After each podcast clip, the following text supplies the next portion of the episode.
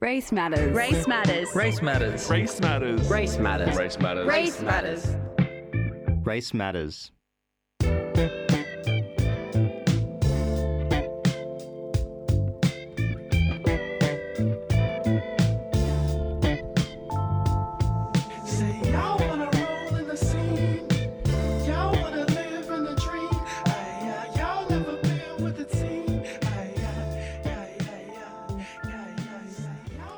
Like to start by acknowledging the Gadigal peoples whose land FBI radio broadcasts on and pay my respects to Gadigal elders past, present, and emerging. The Gadigal peoples have been a part of this land and waterways for over 80,000 years before us and will be for a long time after us. We are so grateful to have the privilege of sharing our stories from a place of strength, resistance, and refuge right here in Redfern.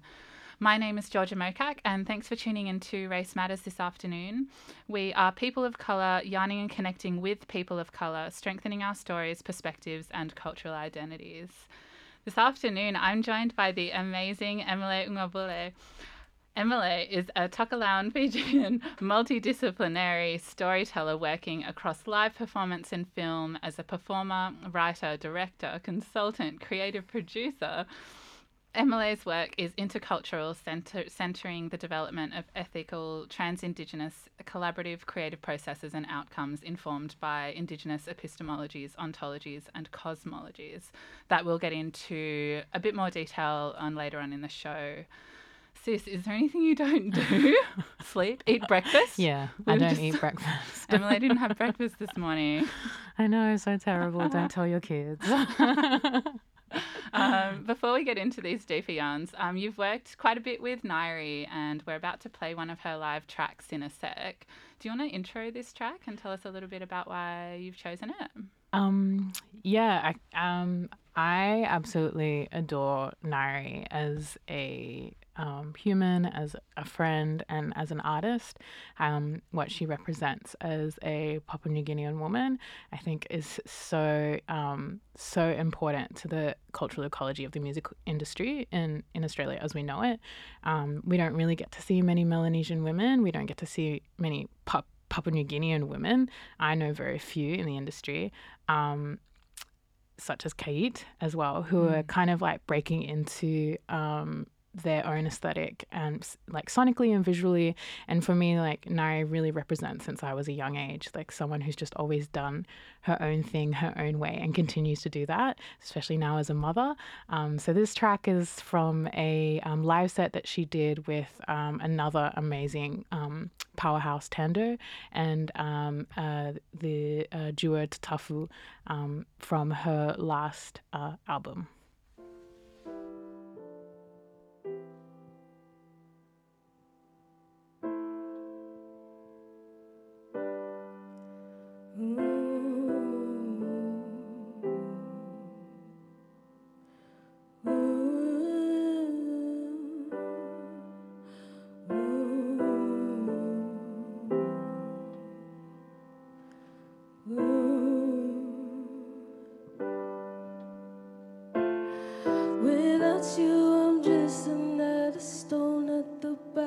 Of the ocean. I'm human and tired. My powers fail to move mountains. I'm inexpensive. Kings fail, fall at my feet. Without you, I'm far from celestial. Without sorcery or great poetry.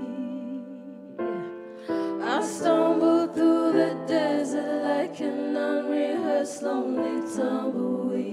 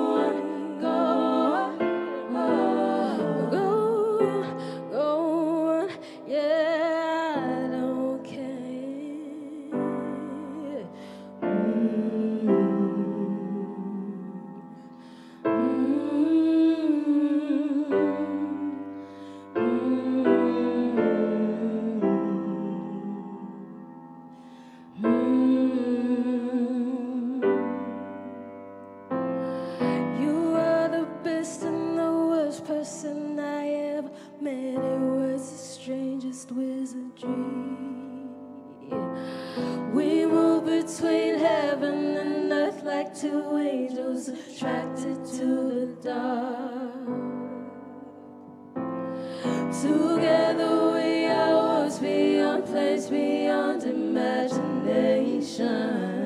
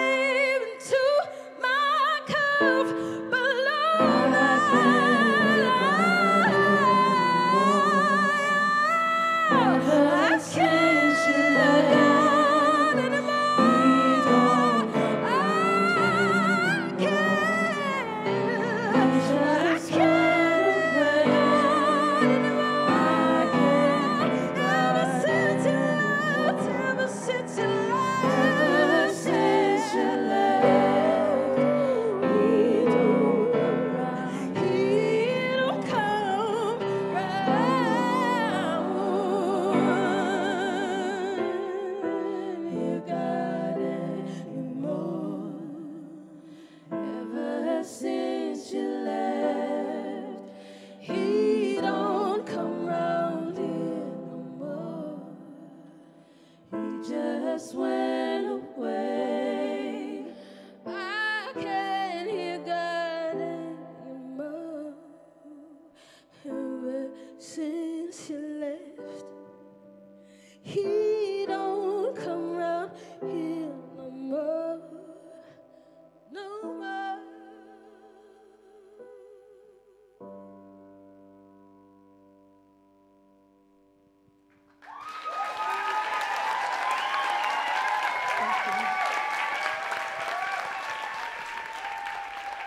Was Ngaiire featuring Tando and Tatafu with a live version of I Can't Hear God Anymore on Chapel Summer Sessions. You're listening to Race Matters on FBI Radio 94.5, and we've got Emele Ugavule in the studio with us. We were just having a little chat about Ngaiire being an independent artist after how many years has she been practicing Gosh, I think. now? Mm, I don't want Um, to say that people doing Oh, yeah, yeah. but, No, no, it's cool. It's chill. Um, but a long time. She's an OG. Yeah. Yeah. And just thinking about your your own practice, which I'll get you to talk about in a second. It's Mm. just um and we've had a lot of yarns about making our own tracks because we're in an industry that is working against us and yeah, just using Ngaiire as an example. And you, like yeah, tell us Thank you.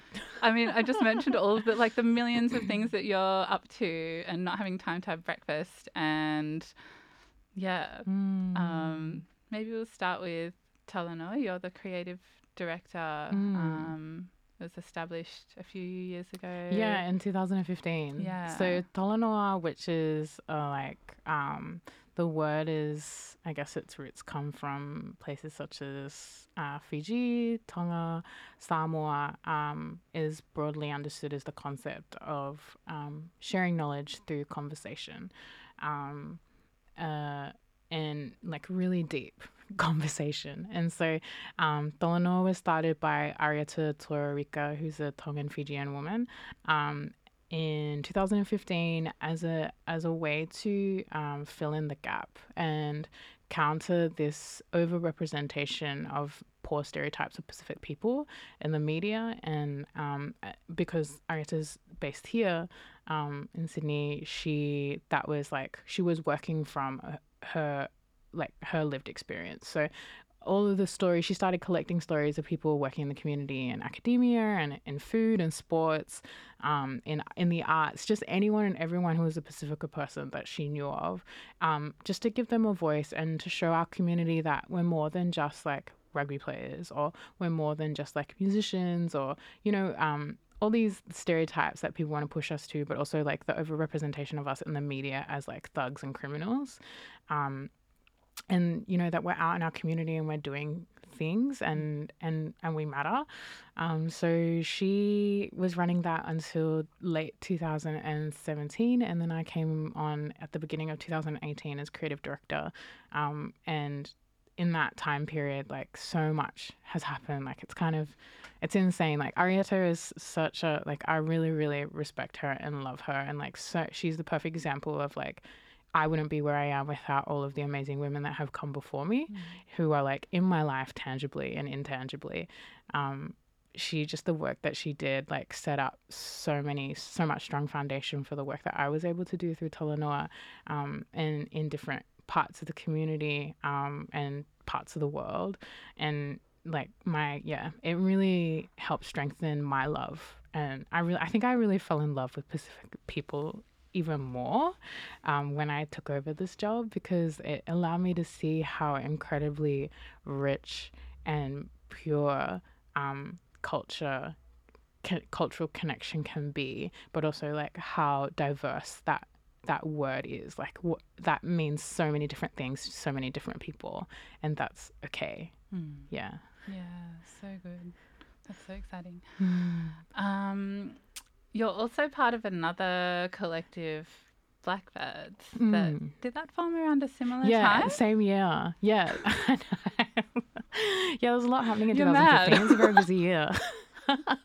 yeah, it was so um Blackbirds, uh that started I graduated from NIDA in 2014 Mm. and then um connected with Aisha Ash and Aisha she's Māori Grenadian, she's a Tuhoe woman and um she we had a residency out in Penrith um, at, at Q Theatre, and I was like, I just want to make it work with other women who, you know, identify as black and brown. I don't know what it is, what it looks like, but I just know that some something. It would be nice if we all got into a room together and just like tried to make it work together.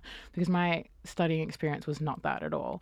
Like I, there was um, Emily Havea who was in my year, who's Tongan but other than that the the the lived experience like uh, for 3 years like there was no access point for me like on staff there was no indigenous people like in the curriculum there was no first nations anything like it Of was how many students and staff? well in my year we started off with 20 and then there was it went down to 17 but those numbers grew and grew. So i think it was like 24 was the intake for the other two years after us and um and that's just my course the acting course. So there's like there's theater production and all this kind of stuff. So the, the collective kind of grew out of this desire to basically gather and see what would happen from that. And since then like we've produced theatre works um, that have performed here and also um, live performance that we took to Mangere in South Auckland in Aotearoa. And um, and then like we've held workshops here and and and in Melbourne and and Brisbane and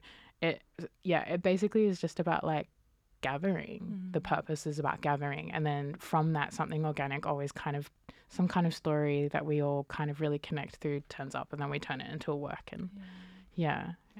Um, something that I notice about your works with Blackbirds is is that um, accessibility is a big um, thing that's taken into consideration in all of your work, um, and and also the sort of healing and care that you have for your artists that are working on those works, but also for the audience. Um, yeah, do you want to talk a little bit about access and um, how that fits? I think it's like access is so. What I'm learning is that so many of the words that I I step into, whether that um, I I'm I I have to take greater care with the language that I use, even if whether that's language that people have put on me, identifiers that people have put on me, or language that is I don't identify with, but I'm stepping into, and I think access is one of those words. So for me, like in the independent sector, it's already so difficult to create work. Um, like just one doesn't matter who you are, where you come from. But on top of that, when you consider like the socioeconomic barriers of being um, a Tokelauan Fijian woman on unceded land, um, all right, then we have to like fight um, cultural sen- insensitivities with the companies that we we move into, the producers that we have to engage with constantly, their front of house, um, looking at contracts that don't acknowledge that things such as like mourning periods, if any of our artists who are, who are First Nations have to kind of like disappear last minute. Um, and then on top of that, like how do we get our communities into these buildings? Like how do we make sure that the ticket prices are accessible? How do we make sure that the the, the work is near a, a train station or um, near a, a suburb or it, within a suburb that our communities are based in? And then on top of that, um, thinking about like what access means for for or for everyone. So how do we embed access into the work rather than making it an afterthought? Um, and that's something I have to keep challenging myself to rethink.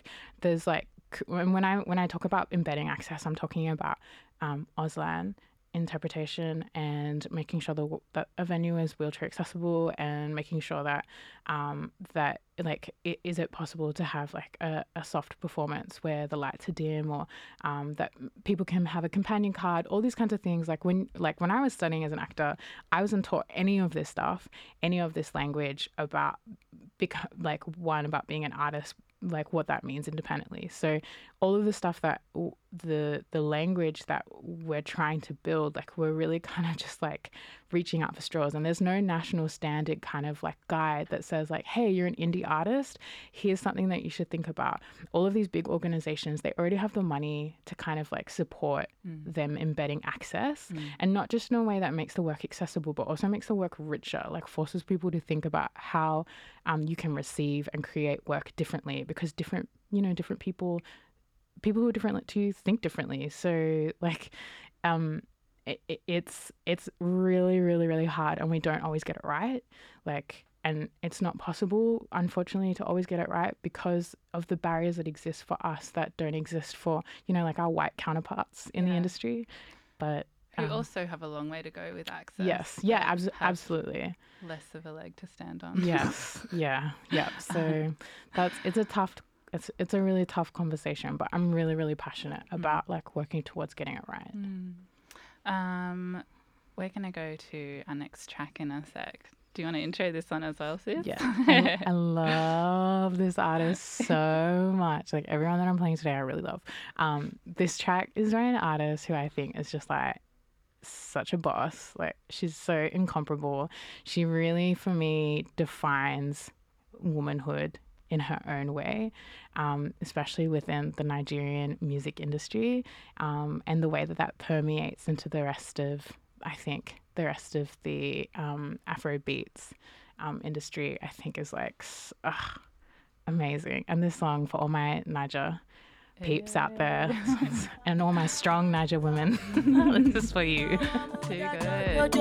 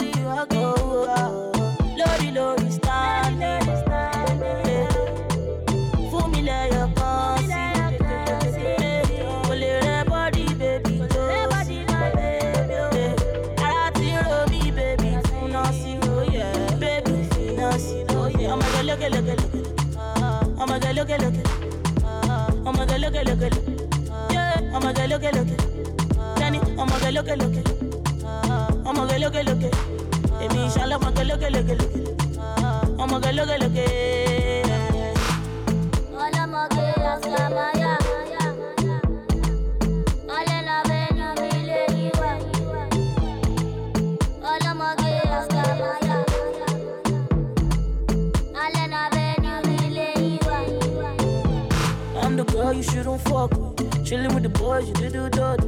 What? You tell me that you don't fuck with. They mean you got though you didn't fuck with. Listen, I'm the girl you shouldn't fuck with. Chilling with the boys, you shouldn't done this. What your hell am I supposed to do done this? Send him out like what to do good. Lodi, lodi, standing. Yeah.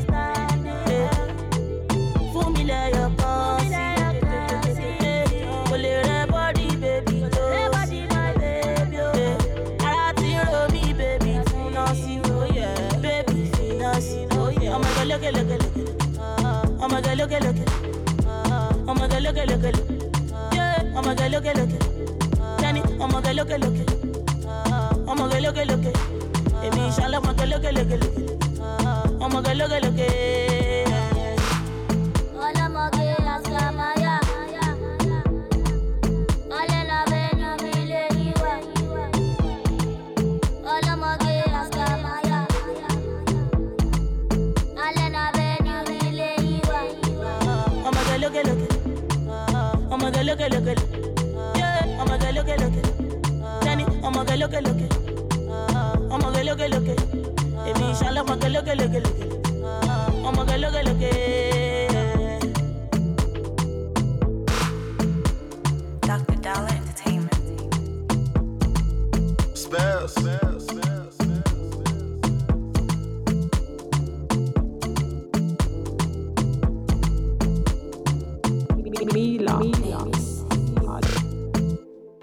Tenny with Oscar Maya. Uh, you're listening to Race Matters on FBI Radio 94.5. Uh, we're with Emele Ugavule. Hi. Hello. um, sis, you've been traveling a lot over the last few weeks. Yeah. A lot. Um, and mo- more recently, abroad. Yes. Um, you were in Geneva Yep. for an AI conference held by the UN. Mm. Um, yeah, do you want to share what that was like? Yeah, that was actually really crazy. Um, I really didn't look at him at the map properly before I got on the plane. so I like ended up in Geneva and, it, re- and I, I felt I'm gonna, I'm gonna be really honest. Like I got we I was flying via um, Abu Dhabi and as soon as I looked at the map and realized that I, I, something didn't feel right. And then I realized when I looked at the map that where I was going was landlocked and that there was no like ocean sea area um, around it. And I, it, for me, it was like that was actually really, really confronting. So I was really excited to go to this like massive conference run by the United Nations. And, and then I realized I was really, really, really far from home. So um, that was a good reminder to myself to like look at the map, but also like um, that, uh, you know, my, even though I'm really far from home, but I actually always always carry and embody my ancestors everywhere that I go, my family, my mom, and my community.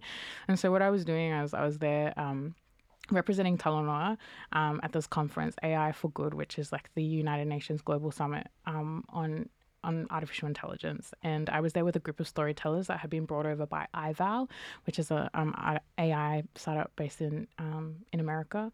And um, we had there were people from Pakistan and um, from Taiwan and um, from from Aotearoa and and different parts of, of the US and um, and also um, had this amazing AI developer um, from the Crow Nation come along, and Mexico. Like it was just this insane group of storytellers, and basically like it was a, a week long summit looking at like the top, the best of the best who work in the industry in artificial intelligence development. So across all industries, so education, um, uh, human resources, like um, human uh, aid, like aid, crisis aid, humanitarian resources, sorry, aid, um, and uh, arts and and people coming along and like showing what what they were doing or what they were interested in doing.